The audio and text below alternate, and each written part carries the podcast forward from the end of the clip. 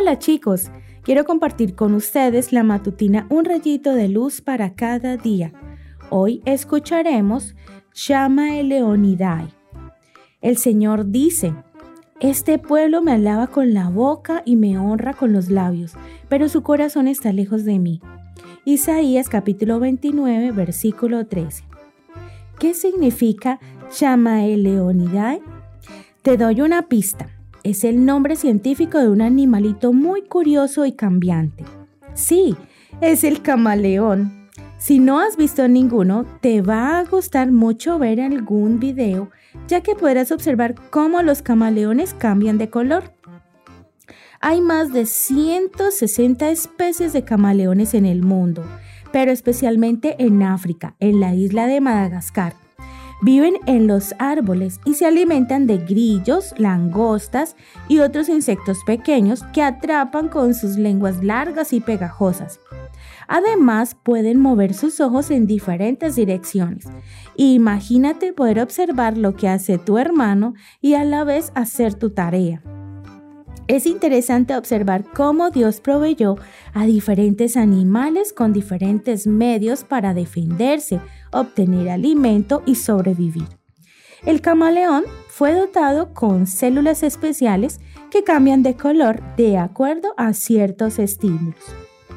Estos animales pueden así aprovechar mejor el calor o mostrar su enojo, pero generalmente cambian de color para camuflarse, para pasar desapercibidos en donde están. Esto quiere decir que si están rodeados de hojas verdes, se volverán verdes y si están en un tronco, se volverán marrones. Hay personas que son como los camaleones. Por supuesto que esto no significa que cambien de color a verde o azul. Significa que cambian su forma de ser de acuerdo con quién o dónde estén. Si están en la iglesia, parecerán buenos, corteses y espirituales. Cantarán y orarán aparentemente de todo corazón. Pero si los encuentras jugando en el patio de la escuela, no los reconocerías. Pueden hacer trampa al jugar, ser groseros, egoístas, en fin, son verdaderos camaleones. En inglés hay una frase que se traduce como muestra tus verdaderos colores. Quiero invitarte hoy a que lo que hagas, lo que digas y quién eres no esté determinado ni por dónde estás ni por quiénes están contigo.